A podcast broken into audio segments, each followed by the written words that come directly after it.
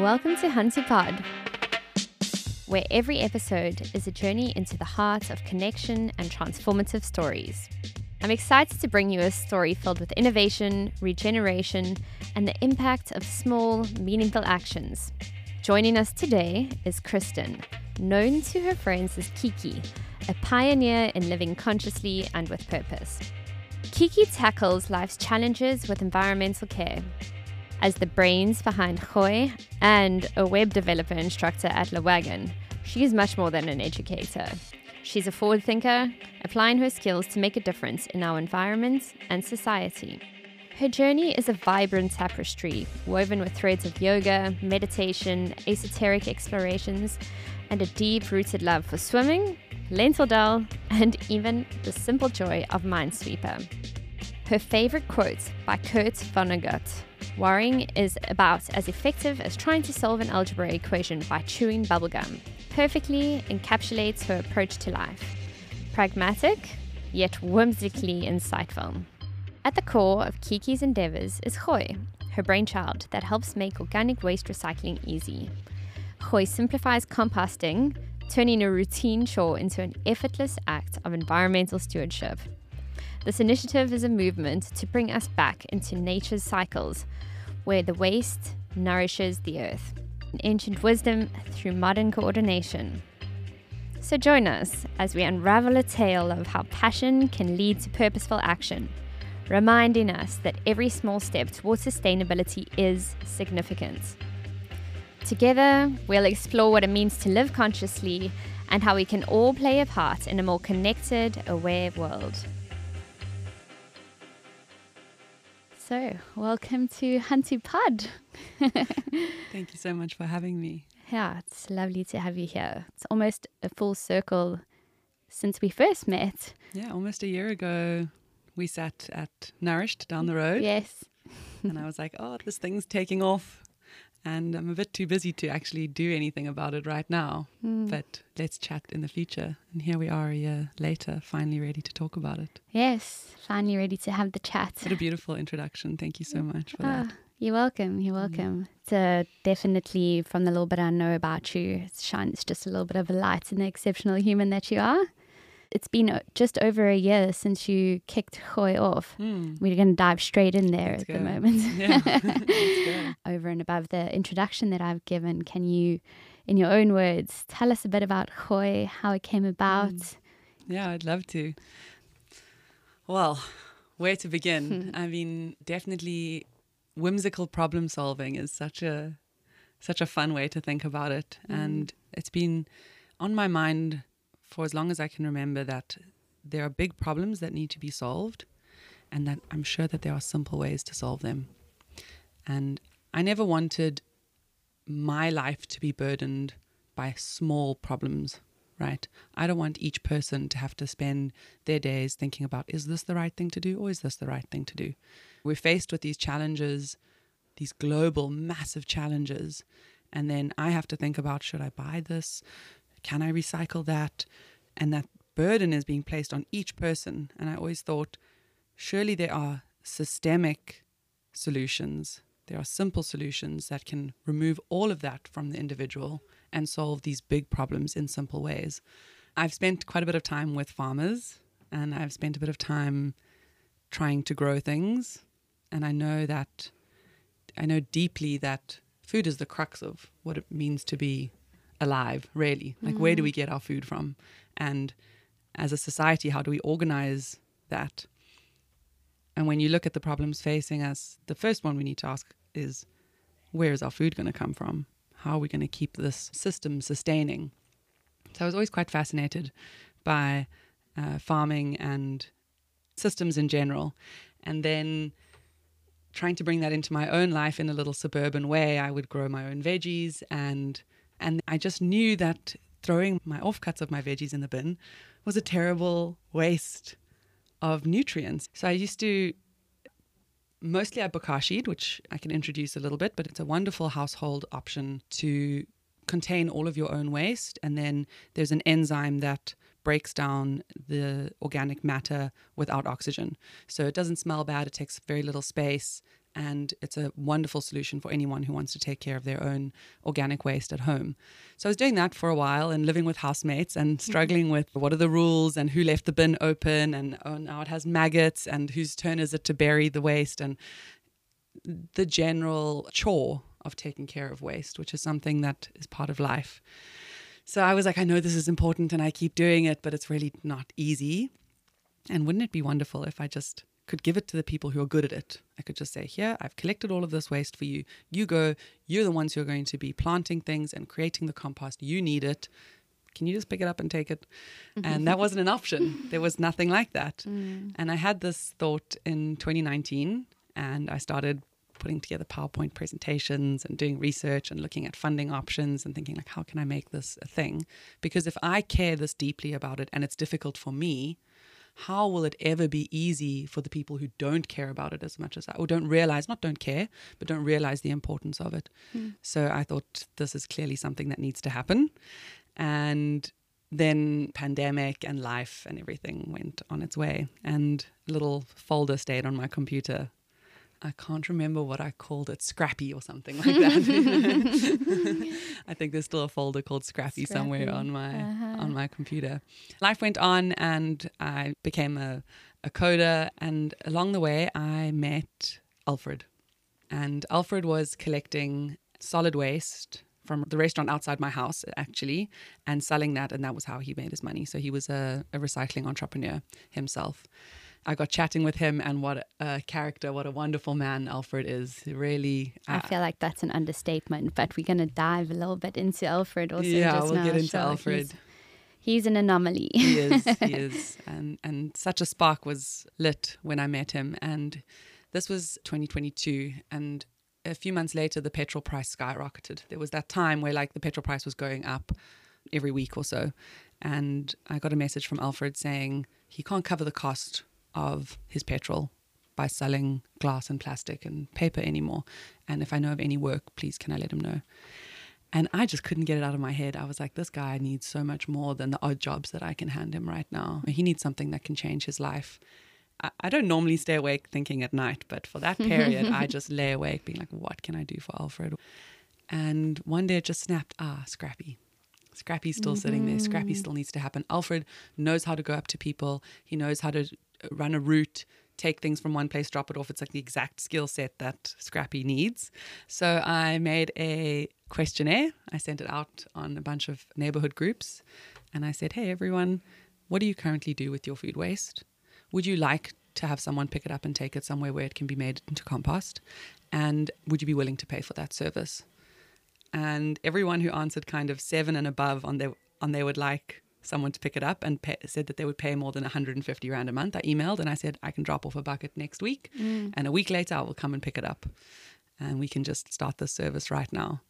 And that was December 2022, and I think you were one of the first people Yes. who joined right back then. Yes, You know, probably first 10. yes, I think in the first, maybe in the first week I came and found your house and Ah. dropped your little bucket off. You got one of the yellow ones, which Yes. is from the first round. They're white now. I've always wanted them to be yellow, so you Mm. you got the original. Yeah, I did the route myself and checked that everything worked, and then I said, "Cool, Alfred, from January, let's go. I will pay you a daily rate." I drove with him the first time. These are the houses. I printed out on a piece of paper. Please fill in how many bags you collect from each house and what time you get there. And let's gooi, you know. Mm. and he was into it, and I was into it. He drove my car. He had been using his bakkie for his business, but the fuel price was still too high on such a large vehicle. So he drove my car, and week by week, more people signed up. Hmm. And so those five or so people in December 2022 are now about 90 people across Cape Town. And uh, Alfred is now being paid regularly to work three days a week.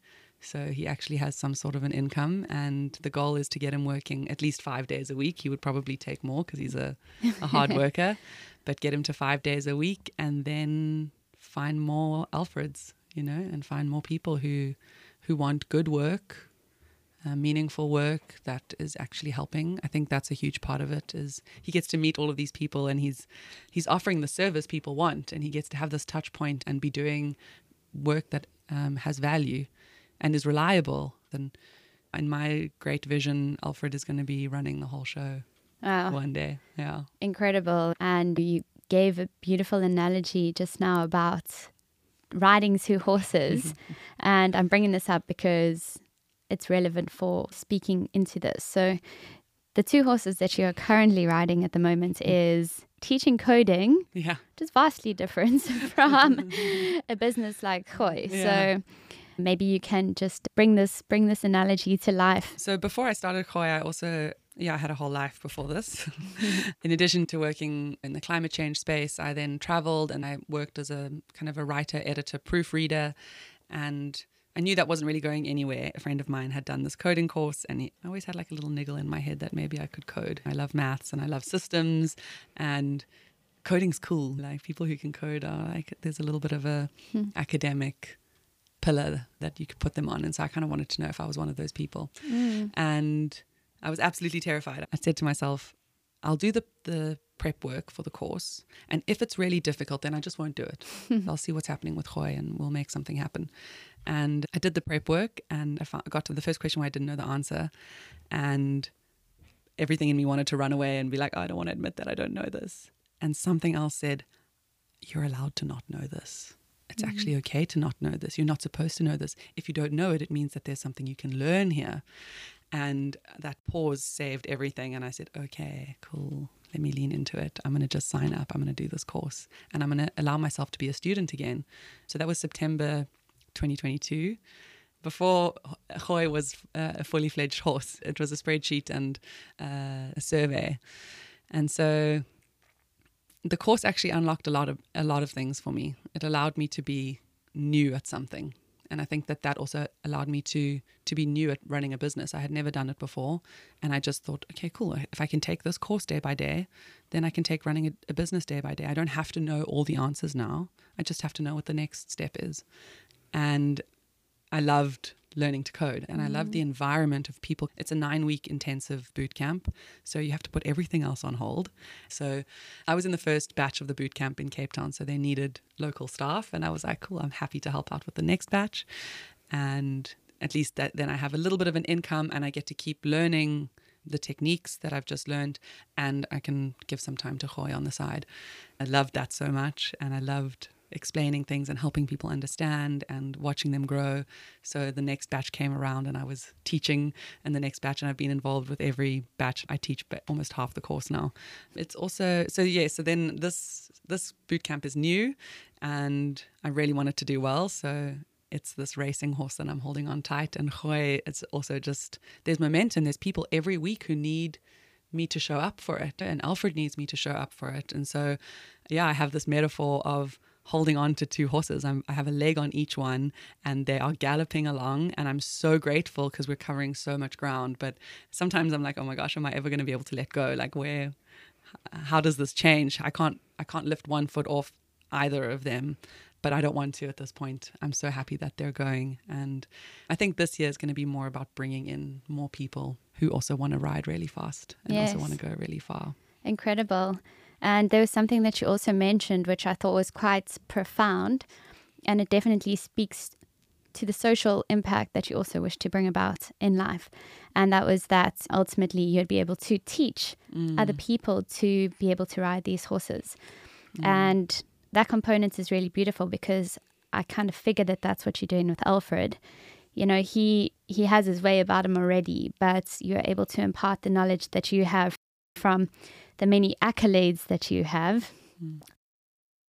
I mean, to name a few, was that you have a degree in animal, plants, and environmental sciences from the University of Witwatersrand in Johannesburg, a Master of Science degree in Climate Change and Sustainable Development from the African Climate and Development Initiative at the University of Cape Town. Mm. So, I mean, you've definitely got that academic mm. component to you, and then being able to translate that into people who you are giving opportunity to. I mean, mm. what an incredible feat. Yeah, thank you. And I'm reflecting now, hearing you say that, at how when I got into academics, it was kind of to hide from people. In, in my heart, I really wanted the world to be a better place for everyone, including humans.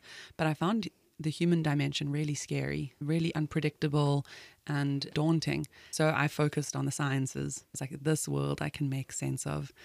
And by the end of my honors degree, I realized that no change was going to happen unless I spoke to humans, mm. unless we were all part of this journey, unless we all understood what was happening.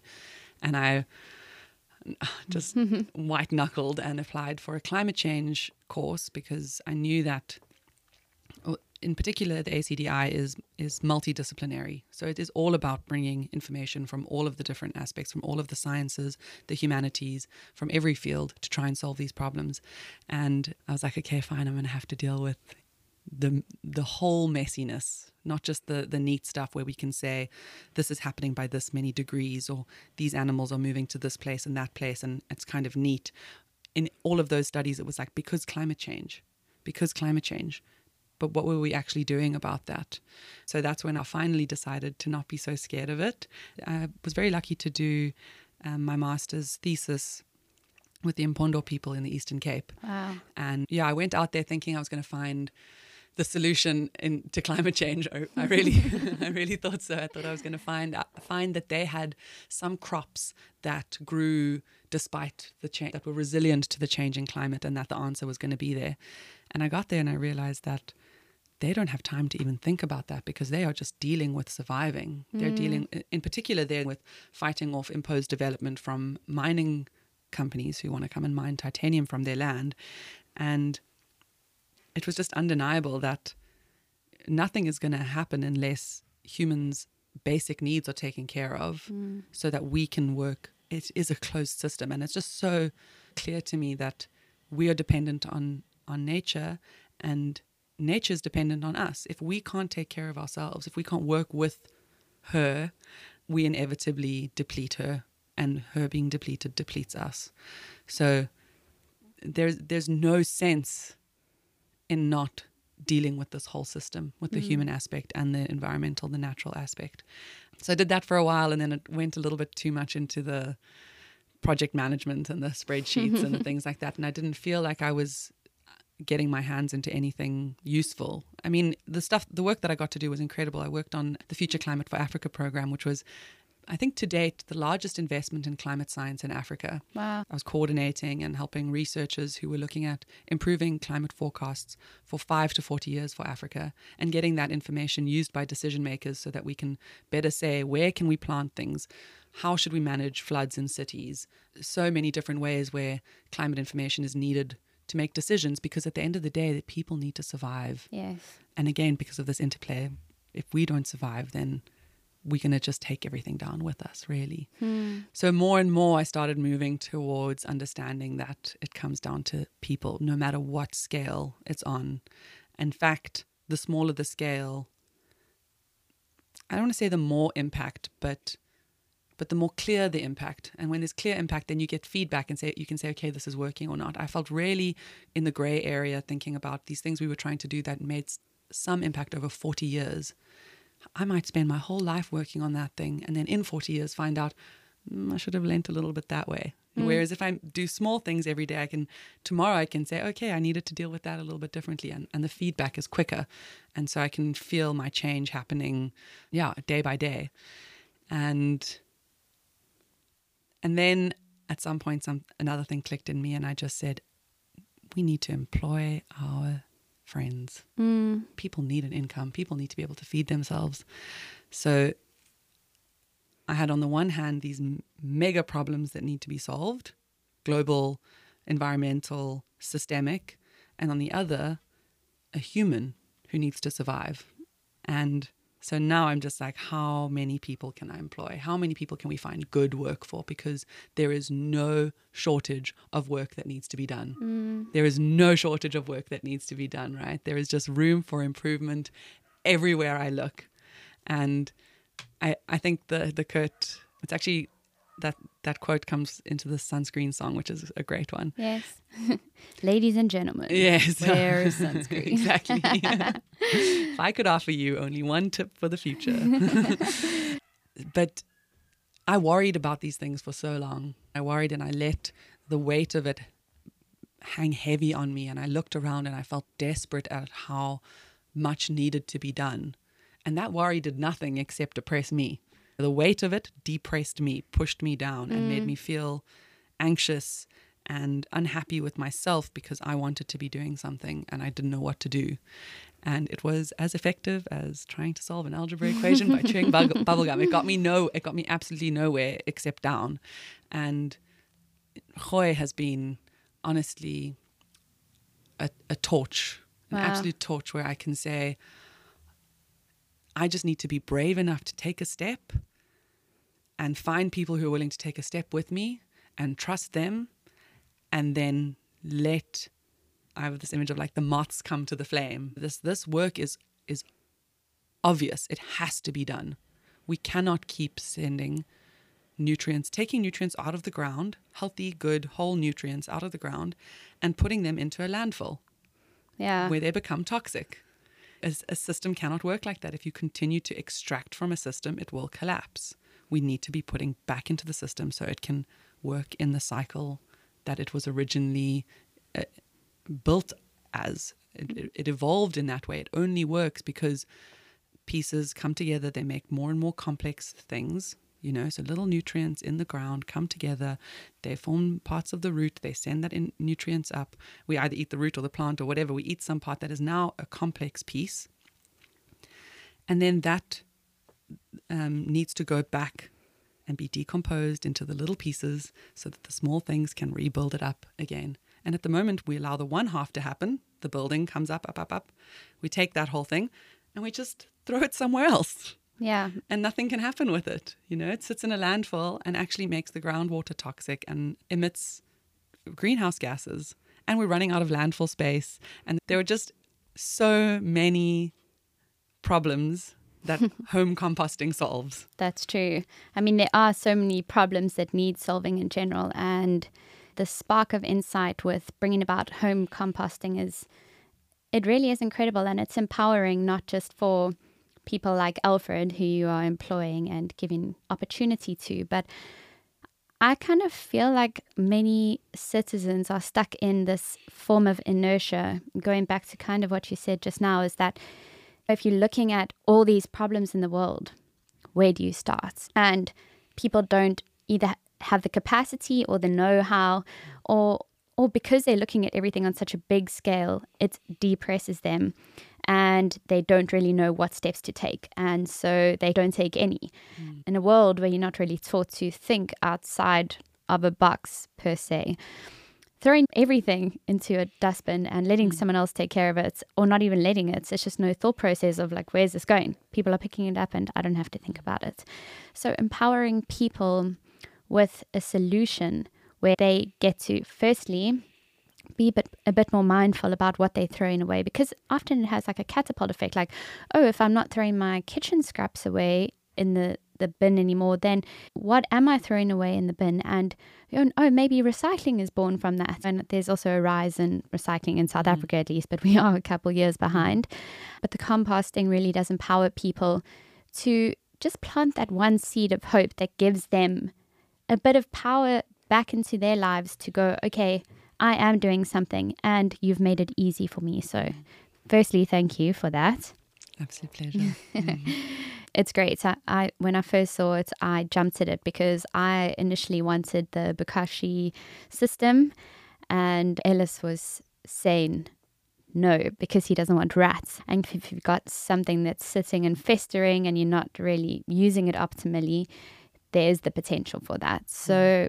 allowing someone the opportunity to give their scraps away, have it picked up weekly, and then for that to go back into the soil. I mean, that is a circular economy, and I am all about trying to find circular economies in life. And mm. just to go back to the little gift that you brought about in December over mm. Christmas time was that when Alfred came to pick up our gooi, weekly composting, we got a bag of compost from what we had given, and I absolutely love that. Yeah, It was that was really special. Yeah, it was a also a, a little idea all of a sudden. I was like, oh, so obvious, so obvious, and and I really wanted to thank everyone because I love that I'm offering something that that people want one of my favorite things is that I get emails from people being like, "Oh my gosh, I'm so happy to find this service. I've been mm. wanting this." And I'm like, "I'm finding the people who understand the importance and and growing that awareness and hopefully it's just going to keep growing." And I also really think once you start, once you've separated your food waste from your your normal waste, even for one week, it's so hard to go back. There ain't no It going just- back. There's no going back, and that's why that's why I don't feel like I really need to advertise or push things too much because as soon as you try it, you're gonna. If you go and visit your friend and you have to throw your banana peel in the bin, it's like, oh, uh, where, Yeah. don't you have somewhere better that I can put this? It shouldn't exactly. be Like, going there. here's a gift know? for your birthday, a subscription to Gooi. yeah. We had one customer who bought her sister a, a Gooi subscription, and that for me was also just such a a landmark moment of someone is valuing this so highly that they want to gift it to someone else. You know, what a compliment. So uh, it's a question I get a lot is do people get their compost back? And why don't you why don't I do that? And there's a few reasons. The one is that it's not up to me to decide that everyone wants soil. You might mm-hmm. n- want to give me your things because you realize soil is important. But if you live in a small apartment or just not into gardening yourself, there's no need for me to create this other part of the circle that hasn't been required or requested. So that's kind of the one part of it. More importantly, I see the compost as a donation to the farmers. So the majority of our compostable waste goes to Soil for Life in Constantia, hmm. and they are an NGO who teach people how to grow their own food and how to make their own compost. And they have gardens across the Cape Flats in some of the poorest areas, and they teach communities. They, they give communities the agency to be able to grow their own produce. Sure. And I think about the Cape Flats all the time. And it's a dust bowl. There's just sand, there's beach sand across the whole thing. Hmm. And and it is filled with farmers. The people who've come from all over the country gr- who grew up growing their own vegetables and now live in a place with the worst soil quality probably in the country. Hmm. So I can't think of anything better than all of the food waste going to teach people how to make their own food and to be able to nourish the soil of the strongest people in our nation who are under the hardest circumstances. So if you do want your compost back from us, you have to buy it. Yeah, that's great. And is that an option on your website now? It is, yeah. So you can buy a bag of compost from Soil for Life. So Huh. it is the compost made um, through your contributions, and Alfred will drop it off the next time he comes around. Incredible. Yeah, and it's about 70 Rand a bag, and they're huge. It's not a huge expense. Yes. And if you were to get a bag like that once a month, would, it would all go to waste, really. It's too much compost to use. Hmm. So, in the future, one day, we would like to make our own kind of little bespoke, high quality for your pot plants and for your, your house Yeah. soil that, that would be kind of Gooi branded.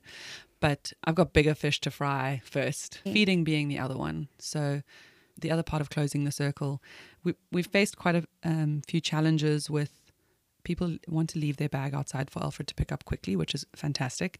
But in the city, there are a lot of people who will pick up that bag. Yes, I've experienced there's, that. There's, there's potentially food in there, and they will go through it, and that breaks my heart so much that there's Mm. someone who will go through really sometimes moldy, sometimes slimy, to find a little bit of a carrot top or something. So when I have time or Mm. or more hands, because time is multiplied by by people's attention, Mm. I would like to close that circle as well. And a good friend of mine who's helped me every now and then with with Gooi, he came up with the the kind of phrase that it never stops being food. Right? It never stops being food. It's just that the form that we're taking it from you in is not the food we want to eat. But there's people it, it's food the soil wants to eat. Yes. Right? It's food that the little guys that that's what we refer to them as. The The little, little guys, in the guys, soil, you know, yes. the little dudes in the soil, they want to eat that food. It never stops being food. It's just not human food anymore Exactly. right? And I really want to help the people who would take that food and give them actual food. Hmm. So we're going to close that circle at some point too. I've got a lot of circles that Great. need to be closed. Well, Mm. it sounds like a good little seed to be planted. And I'm sure that Mm. even from this conversation and the conversations that you're having around it, is that it gives it the opportunity to grow into something Mm. through further input or whatever it may be. But you're definitely sparking some uh, light bulb above my head here. so- Amazing, yes. Bring Yeah. bring it all. And that's another thing that you touch on with me wanting someone else to ride this horse is is I have a, a sense of ownership of Gooi at this point because I'm a custodian of this system that is being set off and I want it to do really well. And so I will stay as involved as I need to to make that happen.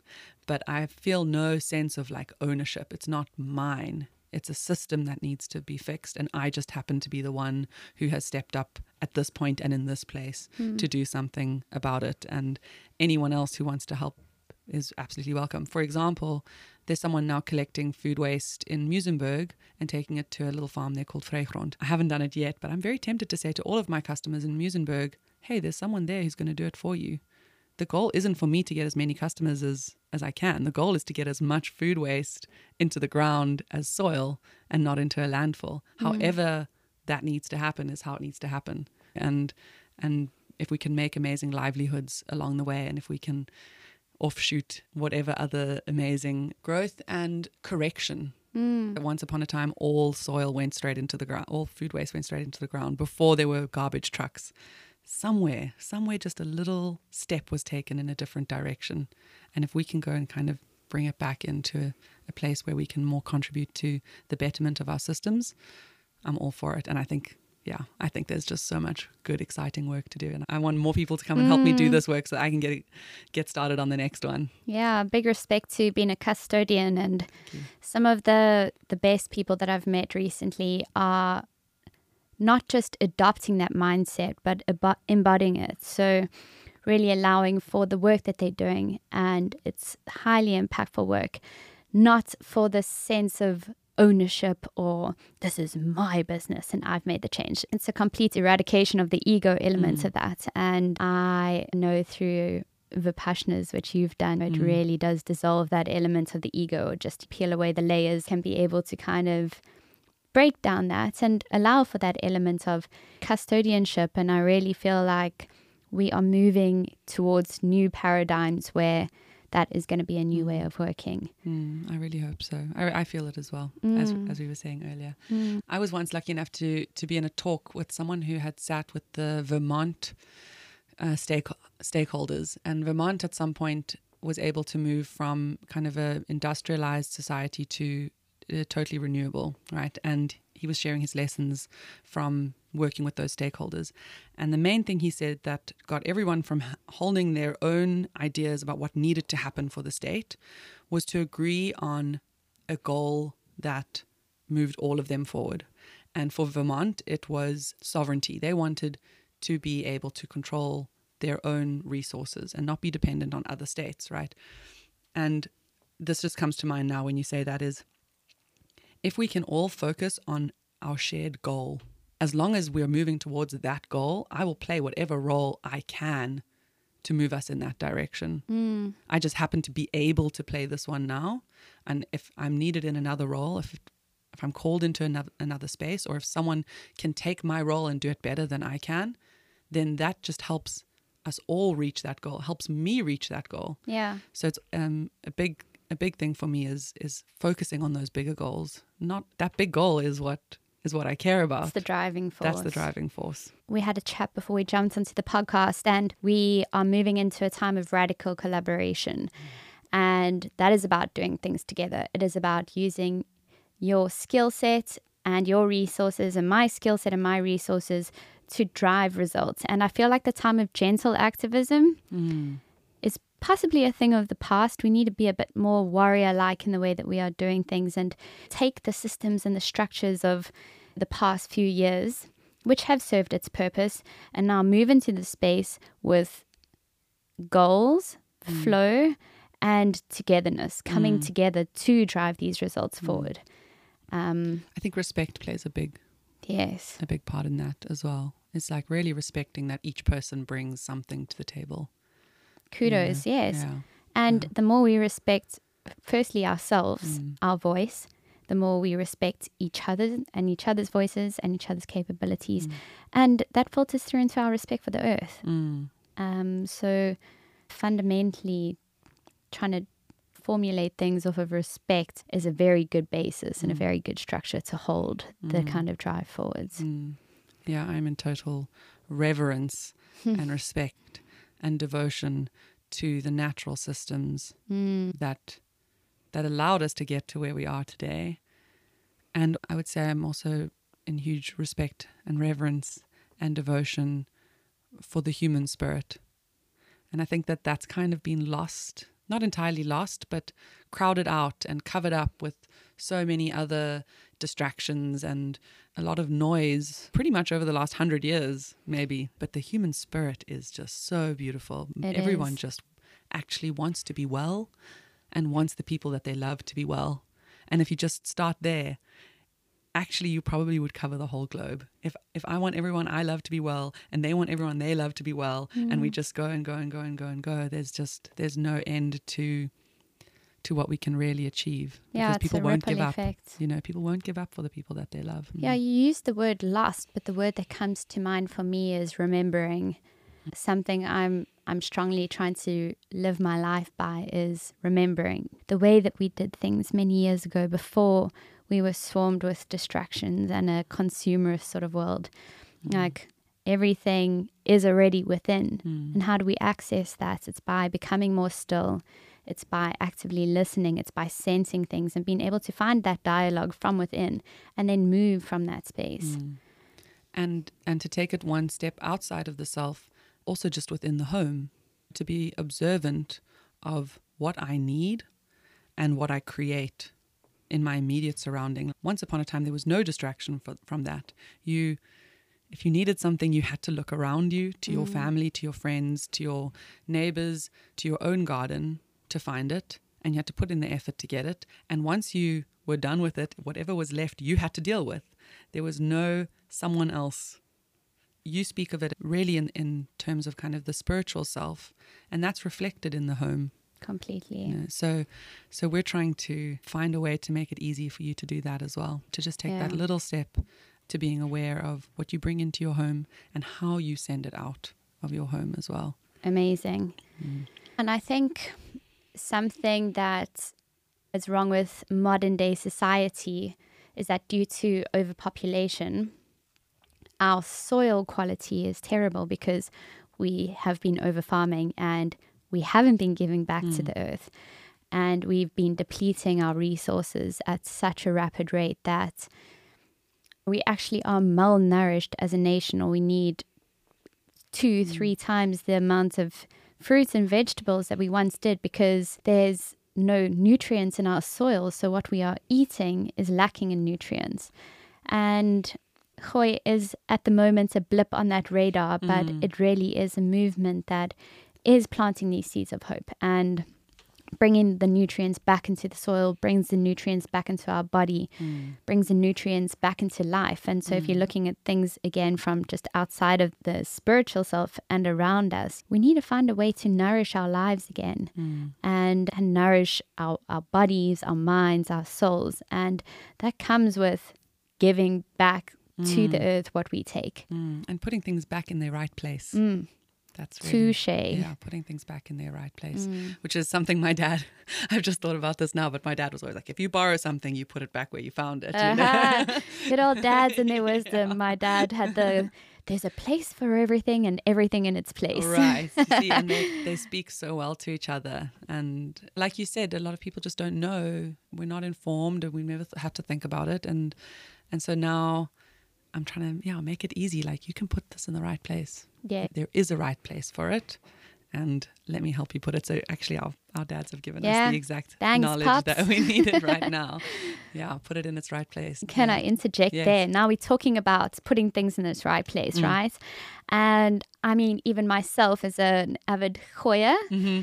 is I still have certain question marks. that like, oh, can this go in the compost? Yes. Or should it not? And Yes. I'd love to know what are some definite no's Okay. because that could obviously then be mm, Mental or- detrimental yeah. to the composting Yeah. process and it's throw, gone. yeah, throw everything out of whack. Yeah. Compost piles are actually a really delicate little ecosystem in and of themselves. So I'm glad you asked this question, but I must admit it's it's one I kind of hate because it's also not always clear cut what is okay and what isn't okay. And I'll speak a little bit more about it in a moment. But to start off with, in our Gooi buckets, no meat products at all, and Yeah. no dairy products at all, and no oil. So the, the packaging says all raw fruit and veggie offcuts, eggshells, some tissues, coffee grinds. There's a big question about tea bags, and this is the messiness that we're in in general in the world these days. So, the example with tea bags is such a good one. Most tea bags, unless they say they're compostable on them, are heat sealed with a kind of a plasticky resin, Mm-hmm. right? Mm-hmm. And that, that is required so that it can get to hot enough temperatures and the tea bag stays together. So technically we wouldn't really want that little bit of plastic to go into the into the compost pile. Or in our bodies for that matter. In, or in our bodies, yeah, seeps yes. into the water that we're drinking. Well, maybe it doesn't because it's able to withstand hot enough temperature, so maybe it's fine. But Hmm, I think the jury's out there, but we can go back the to the out, compost. exactly. but then there's other people who say there's there's microplastics in the air at the top of Everest, mm. right? So hmm. what is the value of the contents of that tea bag in the compost pile versus the risk of the little bits of plastic that are getting in there? And we don't really have clear answers for that. Like, hmm. is it better for that to go into a landfill and produce some methane, or is it better to go into the earth? And we're going to have to deal with some of these little microplastics that are everywhere anyway. So that's one job I don't want to be is to be like the decider of what's right and wrong in those situations. Ideally, you could te- tear your tea bag and put just the Okay. the, the in, innards The into the, innards. into the compost Yeah. um, bucket, and the rest should go into the landfill. So no meat, cooked food sparingly if it's not cooked with a lot of oil or a lot of spices. So if you roasted some veggies and they're not super oily and they haven't gone moldy, then it's fine. Bread broken up into pieces, fine. Cooked pasta, as long as it's not the whole bucket full, because we want the compost pile to to kind of have a bit of diversity and mixture. If you have one big clump of anything anywhere, it's going to take longer for that to break down. So far, we have not had any complaints from Soil for Life from any of the waste that's gone there. We did have one caterer who occasionally sent like 25 liter bucketfuls of cooked rice, for Wow. example. Right, and that's just there's there's another problem that's happening there if that's if that's the case. It's Yeah. not just about that being difficult for the compost pile to deal with. It's it's and this is the other thing about Gooi is it makes you realize what you're throwing away. Why have you got so much of this thing? And how are you dealing with it? So I've made a little do's and don'ts. I'll share it with you personally. I'm I'm only a decent horse rider, okay? So there are lots of little jobs that kind of fall by the wayside and some bigger jobs that I'm focusing on. One being building the actual app for for Gooi. And I talk about that, but it's mostly been for Alfred. So it's been internal. How do we manage our systems? Where, where does he need to go in a day? How much does he collect from that person's house? What time was he there? How long are our days taking? How many uh, buckets of compost are going to Soil for Life each week? Things like that. So I've been more focused on those internal systems. And when I have my next burst of energy to do another round of coding, then I will make that the front end for the user side so that ideally you should be able to sign up on our app and then easily just say, pause me this week, frequently asked questions, order another roll of bags or another bucket or whatever. So Mm-hmm. in the next few months, I would say in the next couple months, I'm hoping to launch the the user side app. But I've been building the back end for Alfred.